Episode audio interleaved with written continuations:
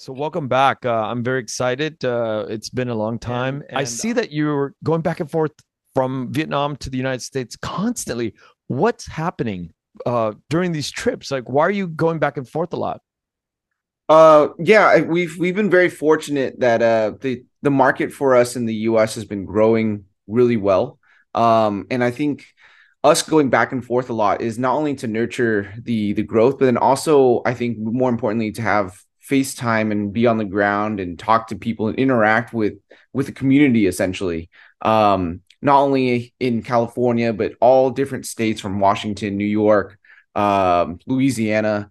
And it's in part not only to promote the brand. I think that's the obvious aspect of it, but I think more importantly is to interact with the community and see, you know, what resonates with people and what's not, and what people are interested in. Especially, you know, around our brand and the work that we're doing. And that's something that I think is really valuable for us to be on the ground. It is. It's so important to have FaceTime with all of these leaders that you're hitting in New York and LA. And I want to know, while you're away and doing all this stuff, who's watching? How is the production in Vietnam being managed? Like, what's the sort of the logic behind the production? Is it sort of like just a one big batch and, you know, it's not that difficult to manage, or is it a very intricate process that needs somebody with your distinct tongue to understand what's going on, right or wrong, in Vietnam? Yeah, it's actually a really tough balance. And so the reason I can't stay in the US for, you know, the whole year, for example, is I still have to do all of the sign off or the quality control on each batch. So we do have staff on the ground in Vietnam who work on the production, the sourcing, the supply chain, for example.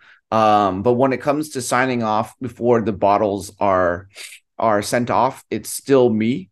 And in that way, there still is this kind of like a sense of craft, just because things are still signed off batch by batch. And that's kind of the double-edged sword behind I guess, like, craft manufacturing. But yeah, so that's essentially how we operate. Is I can travel, whether it be to the US or to another market, but then every other month or so I have to be back in Vietnam to sign off on everything that's about to be sent off. You know, so when you sign off on something, I don't know if we talked about this in, you know, a few years ago, but when you sign off on something, is it something very qualitative, quantitative, where there's numbers, where you dip a meter in and it hits certain numbers and you're like, okay, that department is good to go, this department is good to go, and then you actually use your facilities, your taste and your nose to go, okay, that is kind of where I want it. And how do you consistently get it to where you want it to go, you know, with your nose all the time and consistently? Yeah, it's really tough. It's both a numbers and a qualitative game. So the numbers allow you just to make the standards. So say, for example, like safety protocol or making sure that it's actually the amount of alcohol that's on the label. And that doesn't require me to be there. The staff and our lab can measure all of that regardless, but the qualitative aspect is difficult. And it's actually not unique to just us. So in a lot of distilleries or a lot of wineries, for example, or even perfumeries, one of the most important job positions is the blender, or you know, in France they call it I can't remember the name of this particular person, but it's the person who's in charge of assembling the product. I think in the French term they call it assemblage, and élevage. Élevage is to take care of the product while it's maturing, and then assemblage is to actually put it together as a cohesive product. And what I mean by that is, so say, for example, any batch of like cognac or whiskey does require blending, because even at a mass production level, there's no way you can guarantee uniformity, you know, in the same barrel warehouse, for example. And so it's something that you generally just have to keep on doing. And I think, like, I'm not at that level, I don't think, but certain blenders for big brands have their noses insured for tens of millions of dollars, for example. It's insane. Yeah. And what else is insane is that you don't come from a lineage of guys who are, like, quote unquote, like, you know, like in the beer world, like brewmasters, right? You don't come from a tradition. I mean, what Vietnamese person does come from that tradition in Vietnam or the diaspora? Not much, not many of us, if any. Yeah, we don't have a history. I mean, I shouldn't say we don't have a history, but we don't have a modern commercial history of these types of products, and it's actually quite an interesting debate because it's a little bit of a crossroads and growing pains for Vietnam as we are as a country and a people, because as we are modernizing, sometimes these kinds of crafts will be done away with essentially for the sake of modernity. You know, and I think a great example is like fish sauce, for example. That's a whole nother story, but how the rise of industrial fish sauce is actually not really made from fish anymore in Vietnam. But anyways, yeah, we don't come from a modern history of this kind of lineage, but I think traditionally we do have it. It's just never been traditionally commercially modernized in a globalized economy, if you will. Well, I can't let you continue about this whole fish sauce thing. You hit on a deep nerve. What do you mean it's not made with fish anymore? I just had Anh Cường from Red Boat on, and you know, we never even came close to something like that. What's going on? So it's a point of controversy, but it's also not something that's hidden. Is a lot of the industrial fish sauce in Vietnam right now is actually made from amino acids, which is the it's the chemical building blocks of protein and umami, and it's actually the constituents of what we would consider fish sauce, but it actually doesn't need to be made from fish. You can actually make amino acids by fermenting rice, for example, or soy, for example.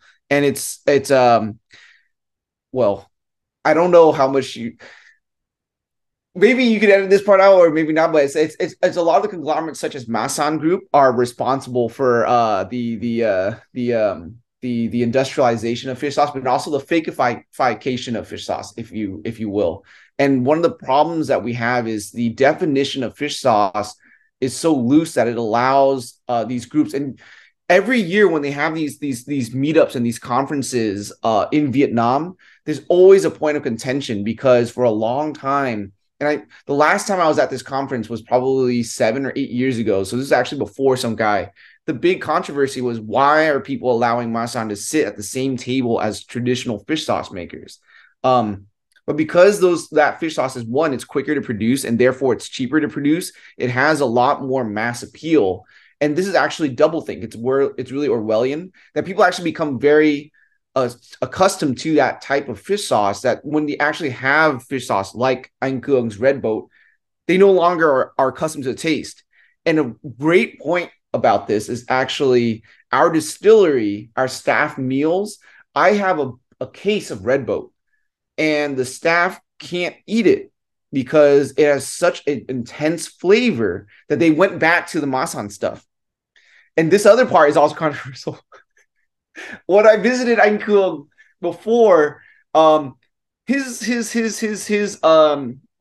who was driving the boat was also using Masan fish sauce. You know, it's so ubiquitous. It's almost like us saying, Kenneth, why are we not making our own Coca-Cola anymore? And we're just, buying the stuff off the shelf, and it's not really made with coca leaves or anything like that. It's kind of in the same vein in a sense, and it's actually really shocking because when we ask people, like I asked the distillery just out of curiosity, it's like, do you know that this Red Boat fish sauce is real fish sauce? And they're like, oh wow, yeah. And I was like, well, don't you feel it's kind of weird that we're on a day-to-day basis not actually using fish sauce and it's called fish sauce? And like, yeah, but it's just something that they're so accustomed to, like Vietnamese people in Vietnam, that's just, you know, even with that principle in mind, the bottle of fish sauce, that Red Boat, is still half used, and they're still going through gallons of other like Masan and stuff. It's a very distinctly different flavor. It's less pungent, it's more sweet and things like that. You know how I feel right now? I feel like I'm a 55-year-old man just learning. I'm not 55, but I feel like I'm a 55-year-old man just learning that my father had a second family for the first time. Yeah, it's really shocking. And also, like, the three crabs fish sauce in America and things like that, or the fish sauce that has Phú Quốc on it, yeah, like the Max one, right, in America, is actually not made in Vietnam. It's made in Thailand, you know, and it's actually a copyright breach.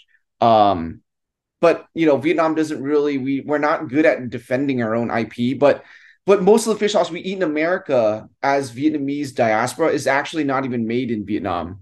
So it's the whole fish sauce thing, I think Anh Cường and Red Boat, I mean, I have a soft spot for it because I think they're fighting the really good fight, you know?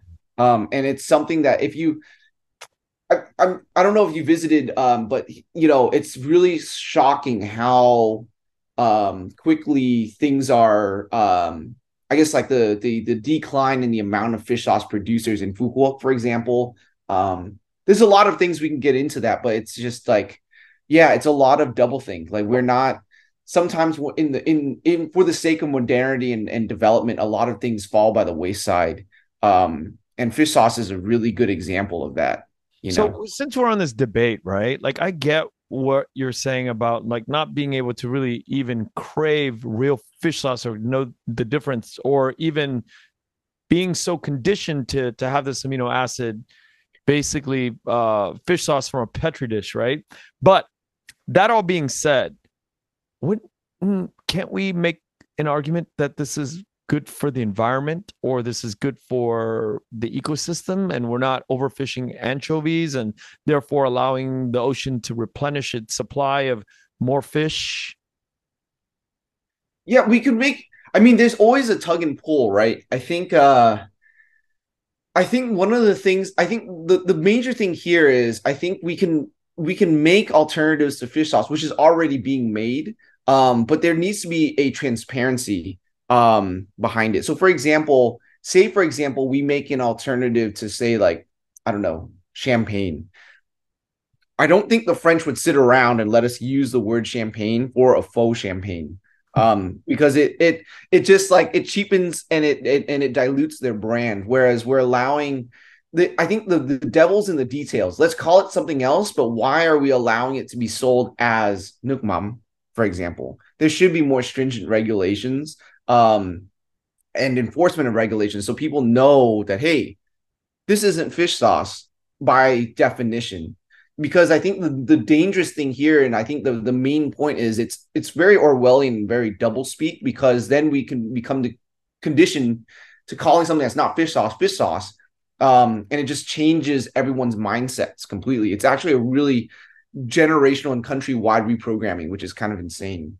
Now, that all comes into a little bit more narrower focus for me, which is different sets of laws and different departments of legal sort of when the government has to go in and enforce. So legal enforcement in Vietnam, as it relates to in-country and out into the real world of beyond Vietnam's borders. Of enforcement, like when you say that fish sauce that is produced in Thailand is doing copyright infringement, who's going to enforce that? A, and what are they actually? How are they crossing the line? Other than saying that this is Vietnamese, but it's produced in Thailand. Yeah, I think so. With the with like a AOC, AOC's like the kind of brand or designation for specific actually I have some right here. I went to France. We went to France, and I keep a I keep this packet as an example. So this is just like a French cheese cracker, And it actually says very clearly on here, and the French are really good at this, and the Europeans in general, it's AOP. So it says AOP on here, meaning that the cheese used in here has to be from Britain or Brittany. And they often do that with the butters and things like that. And it's and this kind of like transparency in terms of supply chain and what types of products are being made where, and making sure that they go to bat for the farmers or for the producers. That's all done by an agency that's actually under the equivalent of the USDA, the Department of Agriculture in France or in Italy. And there are very recent occasions of this where the French, or I believe the Swiss, I don't remember one of the two countries, actually went to legal court to sue the U.S. government because they allowed a cheesemaker in a certain state to produce Swiss cheese. So I guess it's from not from France, but saying that, yay, you can't allow a farmer that's not from this AOP to be producing and marketing this quote unquote Swiss cheese if it's not made in our country, for example. And so this is actually a very crucial discussion on the role of soft power, because a European country, like especially a Western European country, has a lot more like clout to go to bat with a country like the US for, as opposed to, say, for example, Vietnam. We do have certain designations such as Phú Quốc fish sauce, but between that or trying to negotiate even just any trade deal with the US, I think that often falls by the wayside. We don't have that kind of soft power. And it's something that has been brought up over and over again.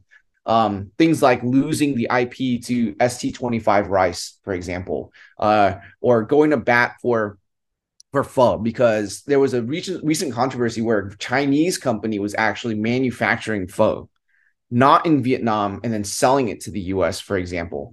So there's a lot of cases where producers are starting to push, and some guy, us being one of them, is pushing the Vietnamese government, for example. It's like, hey, it doesn't make sense to be giving out all these designations if you don't go to bat for us. It's just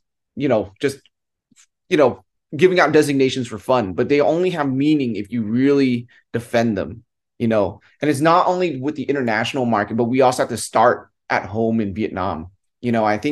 I think I don't know if we talked about it last time, but it's like, it's still, we have not made enough progress even from 2 to 3 years ago.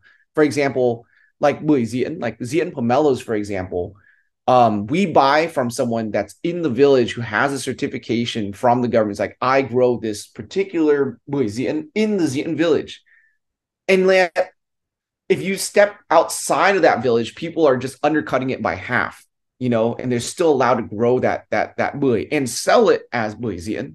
And that's actually a disservice to not only the farmers, but to consumers, because you don't know what you're getting, and yeah, so I think that's kind of where we're at. It's not only a question of soft power from government to government, but it's also, it's on us as consumers to be as stringent and demanding as much in terms of quality and transparency as we would with any other product, like a French cheese or like anything in Japan, for example. It's like, why can't we hold ourselves to that kind of standard and that kind of level of respect, and we can't demand that unless we start with ourselves as well. I come here for the gin and alcohol, and I get lessons on civics and politics and how we should be doing, this legal kind of reformation for our brand. I mean, and essentially what's happening is this is all brand new for the country of Vietnam. Yeah. All of this sort of enforcement, this idea of origin, things are being developed for the terroir, if you will, and marketed and branded for it, is not a tradition that we have throughout Vietnamese history. Has it been? I think it has. If we, it has and it hasn't. I think Vietnam has a very interesting relationship in terms of governance. But if just keeping on the same vein as as what we were talking about before with Pomelos, is there is a documented history of, say, like Bưởi Diễn and it's one of the two sweetest pomelos, naturally sweet pomelos in Vietnam, and it was offered to kings. I think one of the things that we as a country have faced is we're not a young country in terms of like how many years we've been around. But if you look at kind of like the tumultuous history, and it's all packed into the last like 150 years of all this upheaval and turmoil, and that's nothing new. I mean, we've been doing, you know, Vietnam has had that kind of tumultuousness with the Chinese and whatnot. But what I'm trying to get at is Vietnamese, because of the long history of struggle and tumultuousness, we have this kind of like really intense survival attitude. And sometimes survival attitude is we forego certain types of like quote unquote luxuries, for example. And I think one of the things that we also have embedded in us is we don't think that what we have is worth, I don't know, say like a high price tag, or can stand alongside other products, for example. I think that actually Vietnamese pomelos are some of the best in the world. But we don't have that kind of like, it's really hard to find someone in Vietnam who would be able to have that kind of confidence, say, yes, our pomelos are some of the best in the world. And it's like, we're nothing to be messed with. Like that kind of self-confidence, I think, is lacking. It's changing, of course, but I think that reflects in how we defend our IP. You know, is it worthy of being defended? Is it worthy of going to bat? You know, like if you really treasure something, yes, you would go to bat for it. You know, it's I think it's a reflection of us, but it's changing. I think it's changing. You know, when you think about 1,000 years of Japanese artisan culture, and you think about the traditions that go deep, right? 1,000 is probably the starting number, but I bet that there's a 1,500, 1,200-year tradition that continues with sword making or whatever, you know, mochi making. We are a relatively new country when it comes to these sort of processes that are elevated within our own mind, right? We don't put a invaluable price tag like this is like off limits, this is priceless. We don't have that culture yet. And having people like you on the ground and pushing for, I don't know what else to call it, but artisan culture, like this deep respect for process, right? And to facilitate, to get the government to see how important that we just don't go in and just do things bye-bye. We just go in, and we have to put our 1,000-year-old hat for our profession and really put it on the line and say, you know what? Company A is going to compete with company B in this for like 300 years, 400 years, and we're going at it. And these are the only ways that, you know, tried and true process of making gin or making, you know, whatever product that we put our stamp of approval on, we have to have that sort of sense of deep pride. And is it being corroded as this new age of social media and the ways that are, you know, a TikTok culture and things are just going quick and fast, or as a result of social media, are we having a renaissance, a rebirth of a respect for processes? Because I know in the U.S., some places in the back east, they're making a metalwork that is going back to the anvil and just, you know, really working on the idea of like artisan production. Yeah, I think, well, social media is definitely a double-edged sword. I think social media has a lot of benefits. Without social media, a lot of these artisan villages, for example, wouldn't have the light of day to be able to reach a global audience.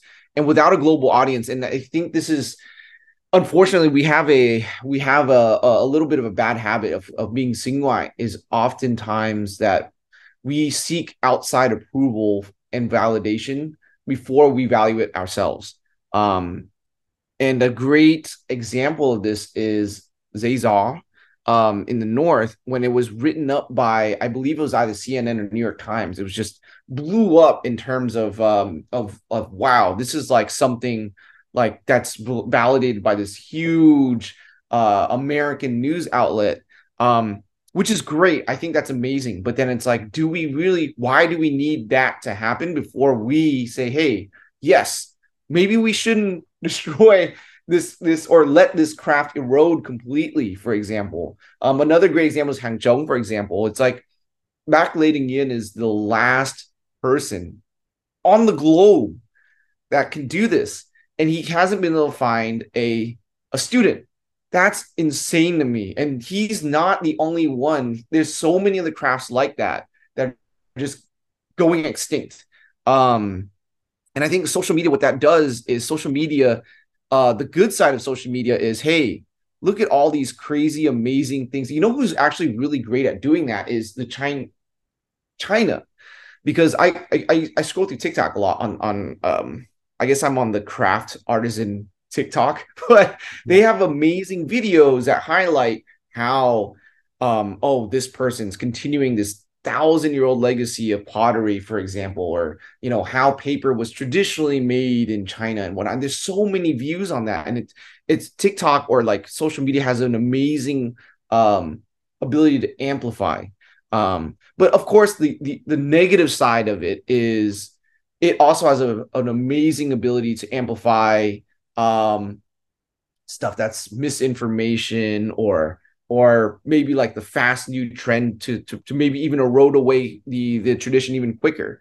For example, I think one of the key examples of this is there's a very famous now famous banh mi place in Hanoi. I'm not going to say the name just because I'm don't want to detract from their business because it is still a local business, but they've erupted in terms of popularity and they're not even like an original banh mi spot, like an old school banh mi spot, and they've got lines of Westerners just like out the block. But how did they accomplish that? I don't know. I think it's like, well, the idea is you're just trying to go viral, but you may not, if you go to this banh mi spot, anytime you're in Vietnam, like let me know, we can go past it and you'll see it's so stark because only Westerners eat there. So that's what I mean? Modern fuckery, right? I mean, yeah. And the crazy thing is everyone who's like a food blogger will blog about that and it will just rebound and just like keep amplifying that. Oh, this is Hanoi and banh mi. Oh, this is Hanoi and banh mi. But no Hanoians are eating it. It's like, so that's the bad side of social media. But the good side is, hey, we can now start to amplify all these craft villages and all these people who before didn't have access to a global audience, and they can sustain their livelihood or modernize their application of their craft, for example, in ways that would not have been possible otherwise. So that's the good side of this globalized economy and social media and the role of social media. But the bad side is also, there's people get fixated on the bad side, which is, very deservedly so. But we also have to realize that, like, for example, what we're trying to do with the Red Dzao medicine craft or tradition, for example, would not have been possible or would not be possible without social media, for example, farmers using Facebook now, like it's just an amazing way to communicate and bridge barriers, geographic, social, language, and whatnot that wasn't around before, Yeah, I hope that there is somebody on the ground doing YouTube videos dedicated to artisans and, like this one TikTok video I saw with, I think it was a Japanese block ink maker. Oh, yeah. Oh, my God. That was so interesting. I think it was like a 300-year-old company in Japan. Yeah. They broke it down like this block is worth $1,000, right? Yeah. The same block in India. Yeah. The same block in India is like $9, maybe. Yeah. I know, right? And that's the crazy thing. And I think like it's just the ability of social media to do that. But then also, again, this also goes back to this mindset that in Japan, they're like, we're nothing to be messed with. Like, this is an amazing lineage. Like, I would argue that we can take that same mentality and apply it to something like Zay Zaw, for example. You know, like it's the same kind of thing, right? Like it's not fast paper making. This paper making is literally by hand. You know, like every sheet of paper is literally poured by hand. And I think like the reverence of that, like if you think about that versus like the ink block video, you know, if we were just to juxtapose, like we wouldn't say like, oh, this is made in Vietnam, but what if that was just someone just said, oh, this is made in Japan, and how that kind of reverence would, you know what I mean? Like, dude, like so, you don't have that same kind of like clout. Daniel, you know? This is probably the most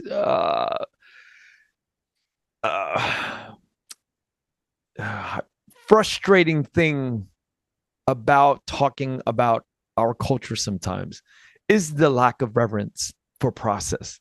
Is the lack of reverence for, you know, fuck money. Let's just get this thing done the right way for 1,000 years. And let's just see how far we can take the craft of this original craft and the way this has been done for hundreds of years.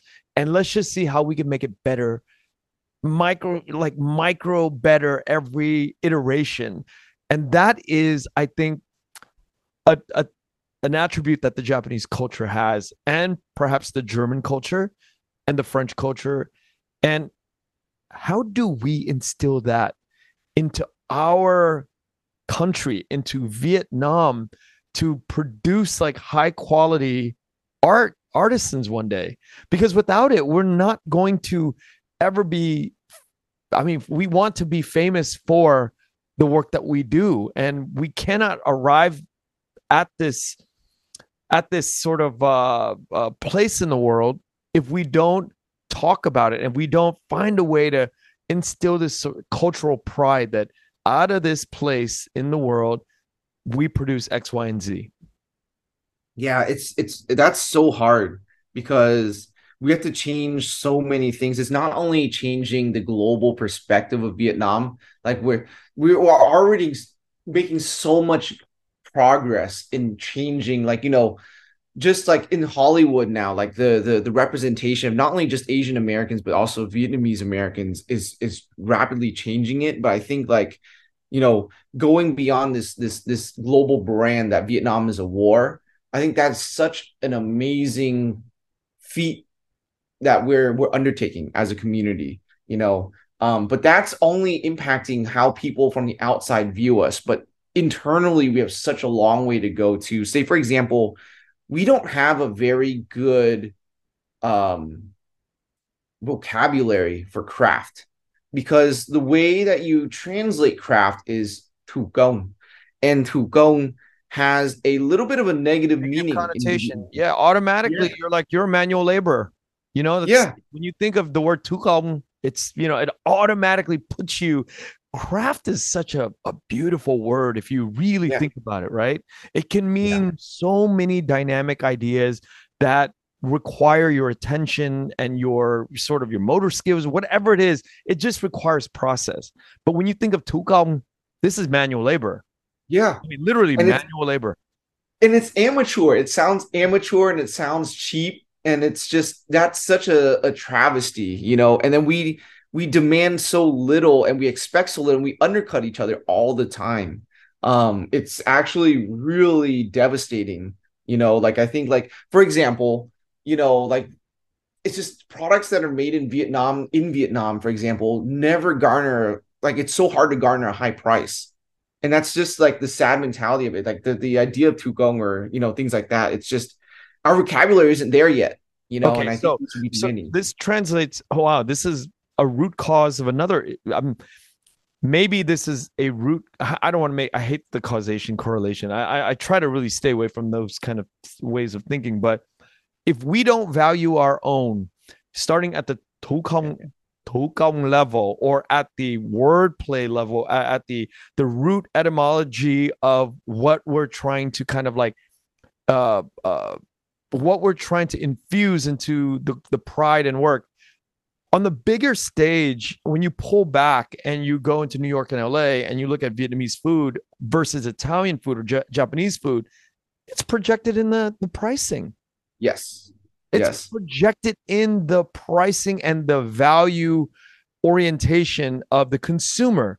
And it trickles down from like the history of artisans and craft and tukang to now modern America, you know, big city. We don't command the same price, even when our ingredients are higher quality and our process is higher quality and takes more labor than an Italian dish. And totally. I hate to keep hammering this point home over and over again. But it's really important, because the more you hammer it home, you know, it's the more it becomes embedded in the national dialogue, because you have such an amazing reach, and it's really important that it just stays in the forefront. So for example, I think like it's just the age, it's not an age old, but it's definitely a metaphor or comparison that's been used over and over. It's like ramen versus pho, you know, in essence, it's literally pretty much the same thing, except you would never question a $20, $30 bowl of ramen. If you were to even go to New York and you ask people who are leading, you know, one of some of the first Vietnamese restaurants in Manhattan, how the struggles they had to deal with in terms of charging more than $20 for a bowl of pho, it's just insane, you know? And if you think about it, ramen is just the boiling of fat, right? Which is crap. It's horrible nutritiously. And if you think about pho, it's the boiling of bones, collagen, protein. It's power coming out of it's source power of fixing your sickness when you're sick. And it's like drinking chicken broth and bone broth. Why is bone broth cheaper than melting fat? Doesn't make any sense to me. It doesn't make any, well, yeah, exactly. And it's and there's such an amazing, like if you look at pho and like the way that Vietnamese people ascribe quality to pho, it's actually so labor intensive because it requires emulsification and clarification of the broth. Like you can just throw like what you're saying, fat, bones. I'm not trying to, you know, discredit Japanese ramen. I think it's an amazing, like, you know, what we got to do is we got to get ourselves to that level, but instead of taking ramen down. But I would say that pho, for example, is like you have to clarify that damn thing, you know, like that has such an intense labor. Like, I don't know. I always have this image of my grandma when she's making any broth. She's from Huế, and you're just sitting there and you're just skimming. And then you put it in the fridge and you skim more fat and you just keep skimming to get that clarity, because quality broth in Vietnam more often than not is attributed to how clear your broth is visually and how clean the flavors are. And that's such a labor of love. When people talk about, oh, my pho broth takes 12 hours. It's not just like you sit there for 12 hours. You literally have to be skimming, right? I don't know. Like my grandma, I just remember when I was, you know, in elementary school, and you know, she would take care of us while my parents are working, but you just, you know, grandma's just sitting there like skimming this damn thing, you know. This is not something that you just sit and it takes care of itself, and that's something that's so underrated and underpriced. Like we undervalue our labor as a community so much, and especially when we're saying, why is there a $25-$30 bowl of pho? It's like, well, why is there a $30 bowl of ramen? It's in essence, in principle and philosophy, the same thing. Noodles, fat, and meat, you know. It's insane. It's the cultural branding, and it's the root of where these thoughts and concepts take shape in the ground, you know. I had Minh Phạm from Phenakite on, and these and you know, obviously she's number one in 2021 number one restaurant, LA Times, and talk about these things. And you know, we need more people like Min and you to, you know, beat the drums, these drums that of culture, to instill in the public like this idea that we are now having to really focus on rebranding. We have to focus on rebranding, and we have to accept no substitutes. I think that's one of the things that's really important. Like, the Vietnamese lexicon has become so accustomed to Đại Khái.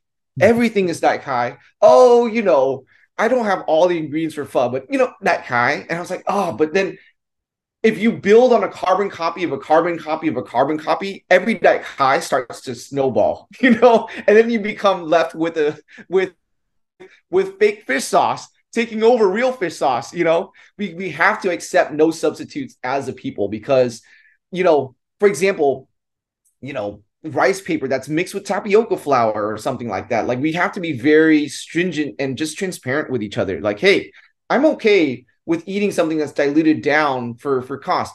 I get it. But just be real with me, you know, like, I don't mind, you know, like, we do that all the time in the US, like fake meat, mystery meat, like, it's kind of like a running joke, right? But there's a level of transparency. It's like, hey, yeah, you go to McDonald's, you're probably not going to be eating real meat when you're eating chicken nuggets, but we all know that. But why can't we have that kind of just, hey, yeah, this is not real fish sauce, but let's not call it fish sauce, you know?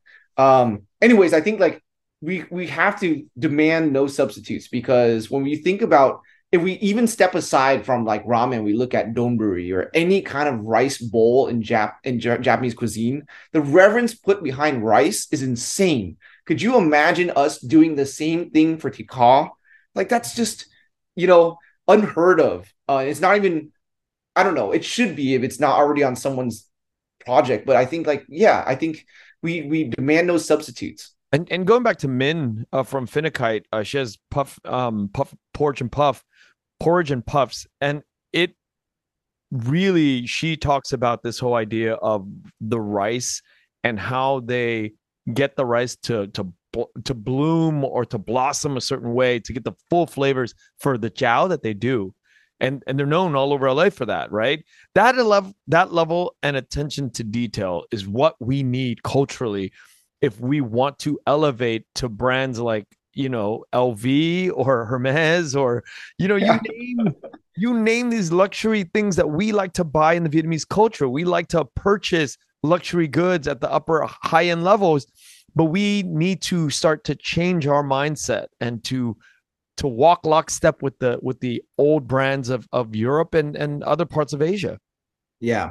And yeah, we definitely deserve it too. Like, I think we can't undersell ourselves. I think it's tough. I think there's a lot of like,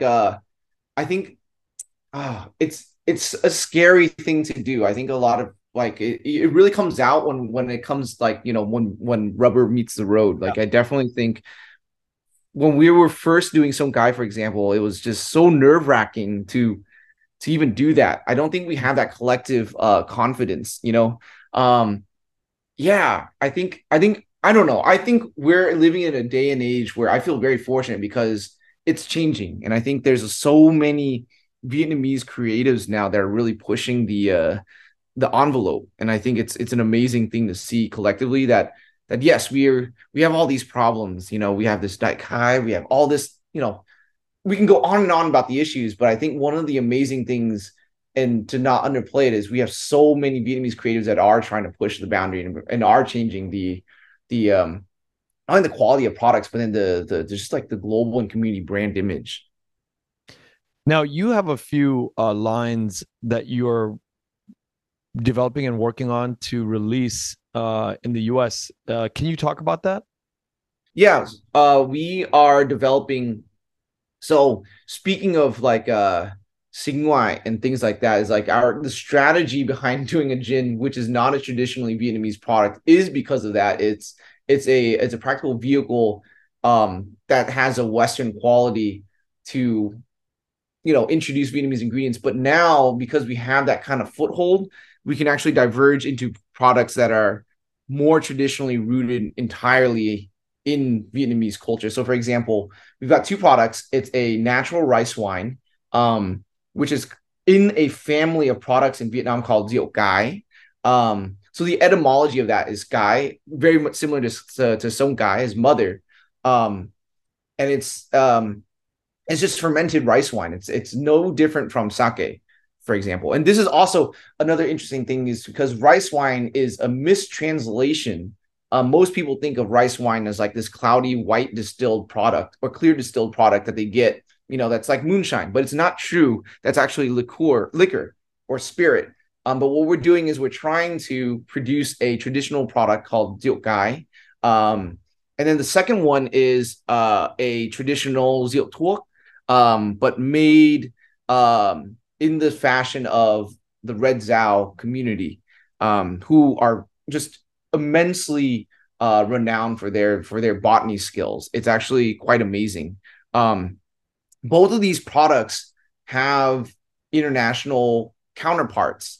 And I think one of the interesting challenges for us is to make sure our pricing strategy is neck and neck with those counterparts. And it's just, I think, like, to me, I think this is going to be adding to the fulfillment of what we're doing with Song Cai. So for example, Song Cai, for example, is making sure we're not any cheaper than sake or natural wine out there, or like Ziltwuk, we're not any cheaper than any of the Italian Amaros, which are enjoying a renaissance in the US right now, for example.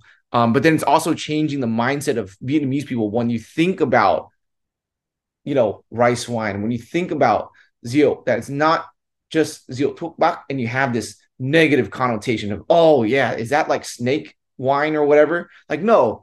Yeah, snake wine, sure, there is like a level of traditionalness to it, but then it's like it's become this thing that's like a gag factor, I think that's something that we're really excited to be a part of, is actually now producing traditional products, but then also making sure that we're being mindful of how we message it, brand it, and then price it so that we're not devaluing the labor that goes behind it. Jesus, I think about the two-prong problems, or not problems, but things that you have to resolve. The first thing you have to do is you got to make a damn good product, right? Yeah. The first thing you have to figure out, you got to figure out how to do this and get the palate, because there are comps out there. There's comps that you got to compete with out in the big, real, wide, messy world. And then the other side of that is, how do you get the pricing believable to the standards of the counterparts of the comps that you're trying to sell against?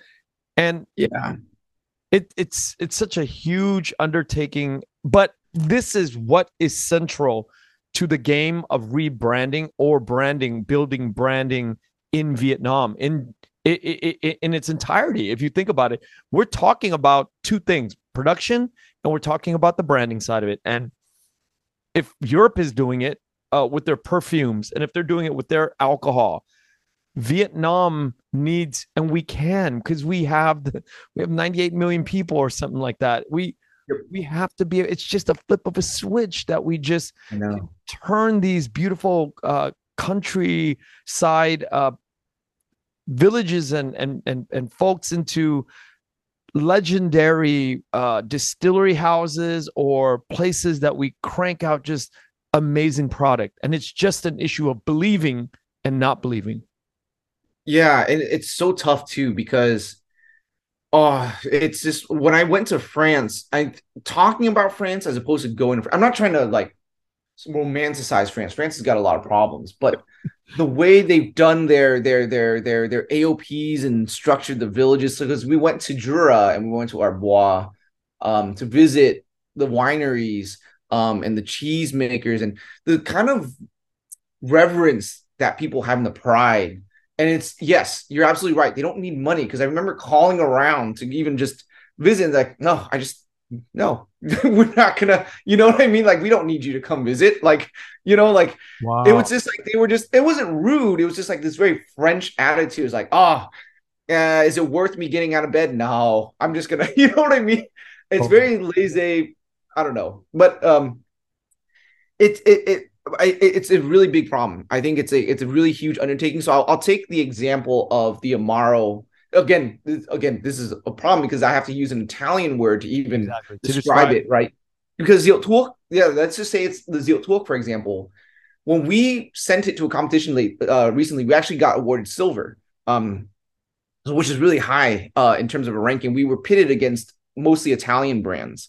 Italian and US brands, but there was no category for Ziltwuk. We have to compete under Amaro, under, something else, so automatically we already have to don another set of layers that we are not, there's no category for us. And even if there was, like, who knows of Ziltwuk? Like we by default have to start playing,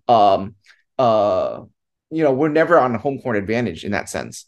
And I think it's also chicken or the egg, because the problem that we run into with Song Cai is we had to build our own supply chains, and we had to defend our own supply chains, because modernization depletes, what I'm trying to say is, the thing is, it's a chicken or the egg thing right now. Yeah. And these ingredients, these raw ingredients, will not exist in the future unless we actively fight to preserve and develop them. I think we take it for granted that these things will just continue to be passed down. They don't. And that's the real shocking thing is, just recently, like when we were doing, when we were using like these native varietals of rice, even though they're famous, Nếp Cái Hoa Vàng, the amount of land dedicated to actually cultivating is decreasing significantly. I think right now, native rice, I think I was just doing research on this. It's like less than 5% of our total rice production. Wow. Yeah, that's how fast hybridization has actually taken a hold of in Vietnam, because the things that we're proud of in Vietnam, right? Oh, we're the second largest exporter of coffee, the second largest exporter of rice in the world. What that usually comes at a cost to is we destroy our native seed database, our native strain database, for example. We're no longer using things that we could be calling AOP. If you look at Japanese cultivation or even like the French cultivation or Spanish, they're so obsessed with that hyper-locality. Sake is tied to a lot of local, hyper-local rice varieties, for example. You think about French wines. Everything is built on Bordeaux or Champagne or Cognac. Everything is built on the region, the pride of the region of where it comes from, and we don't have that. We don't. We have the necessary things to do it, but we just don't enforce it. You don't have the mindset. Yeah, Nếp Cái Hoa Vàng has a designation. And when you call to go find the farmers, they're selling the land for industrial development or real estate development, which is so sad, because I always say, like in Vietnam, when we have the opportunity to speak to decision makers, we say like, once you lose it, you can never get it back. Khi mà đã mất rồi thì không bao giờ lấy lại được. Because you can't, it's just, that represents thousands of years of preservation, of passing on from one generation to another, and it can just be gone like that. There's no way,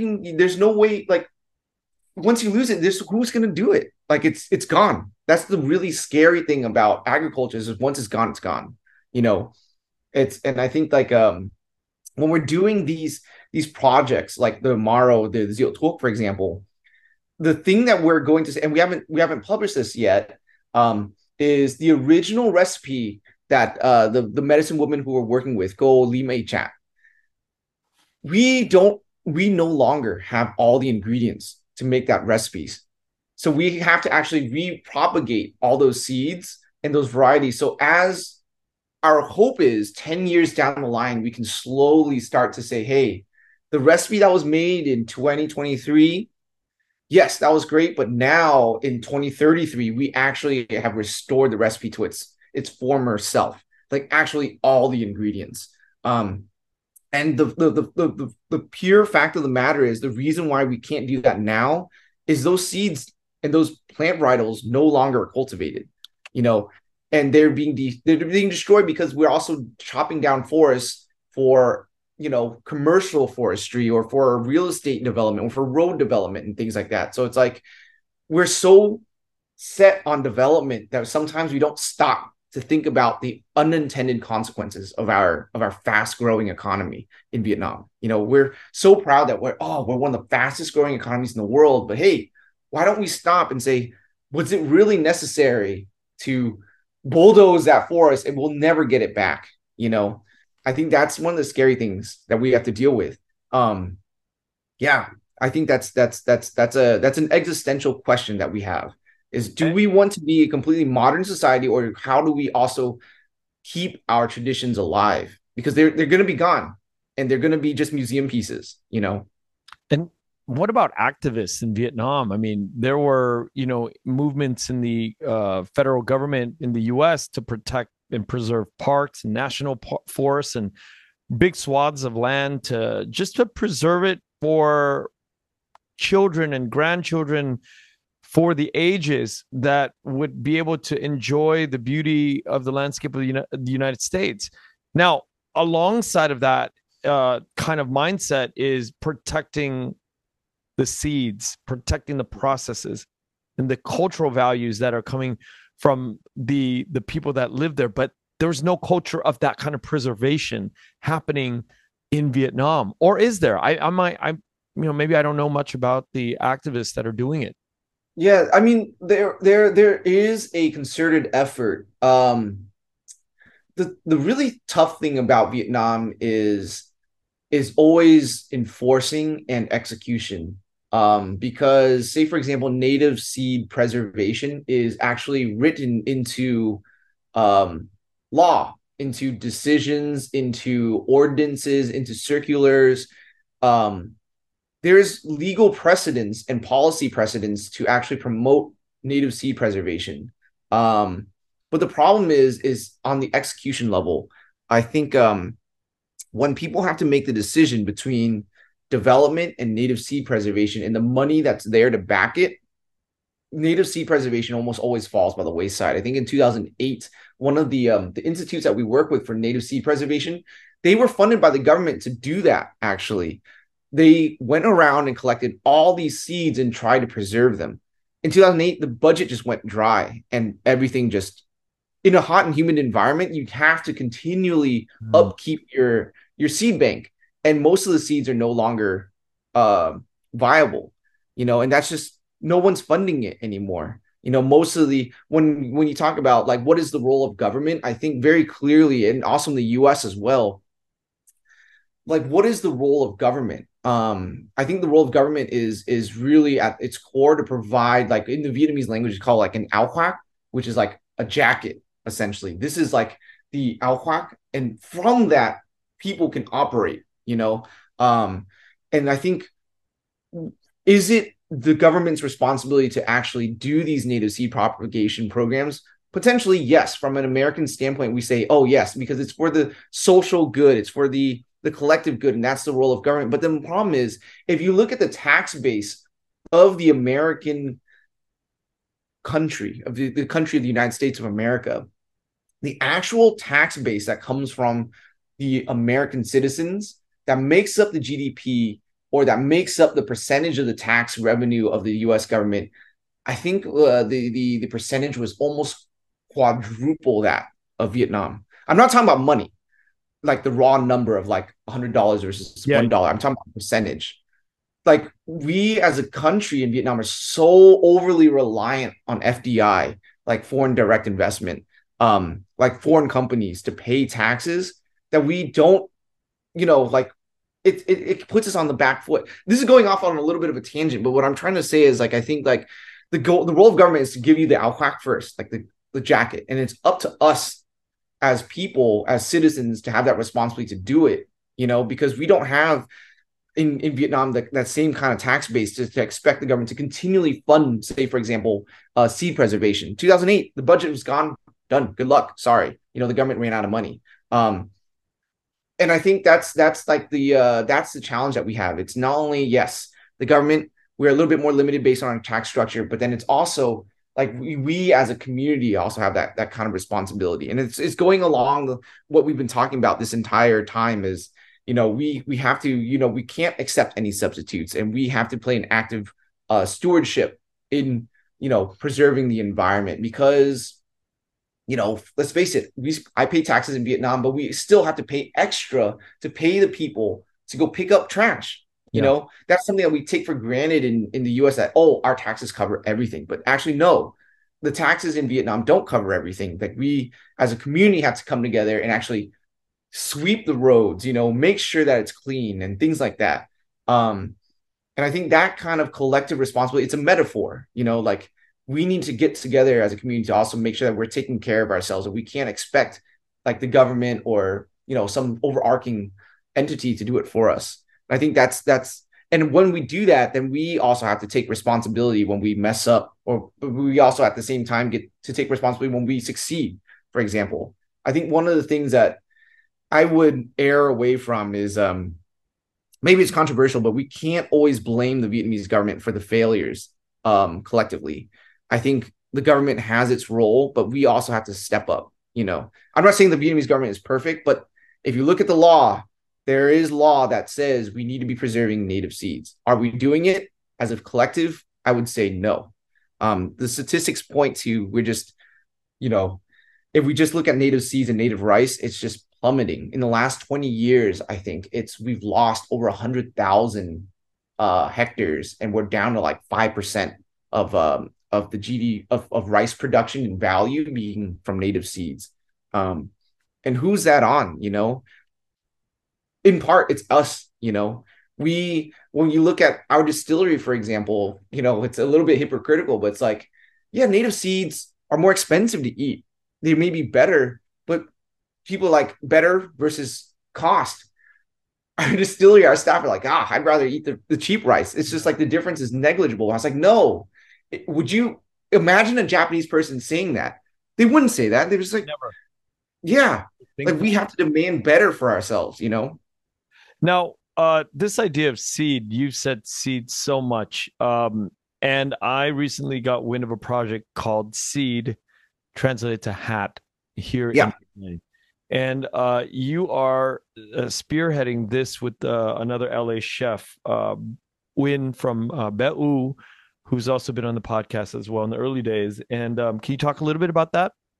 Yeah. So Be'u and us are partnering on a project called HAT, which means seed in Vietnamese. It's a food and beverage concept. So where we're aiming to open an actual brick and mortar restaurant bar, but then also a small retail component where we can curate exactly what we're talking about, like very hyper artisanal products from producers who wouldn't have that kind of amplification otherwise. But we chose the name HAT because HAT not only represents like the smallest common denominator in agricultural societies such as Vietnam, but then what seed in HAT really represents is metaphorically and literally the manifestation of passing down of knowledge and labor, blood, sweat, and tears from one generation to another. You know, when you go to villages and you see how people are literally seed houses is what they call them.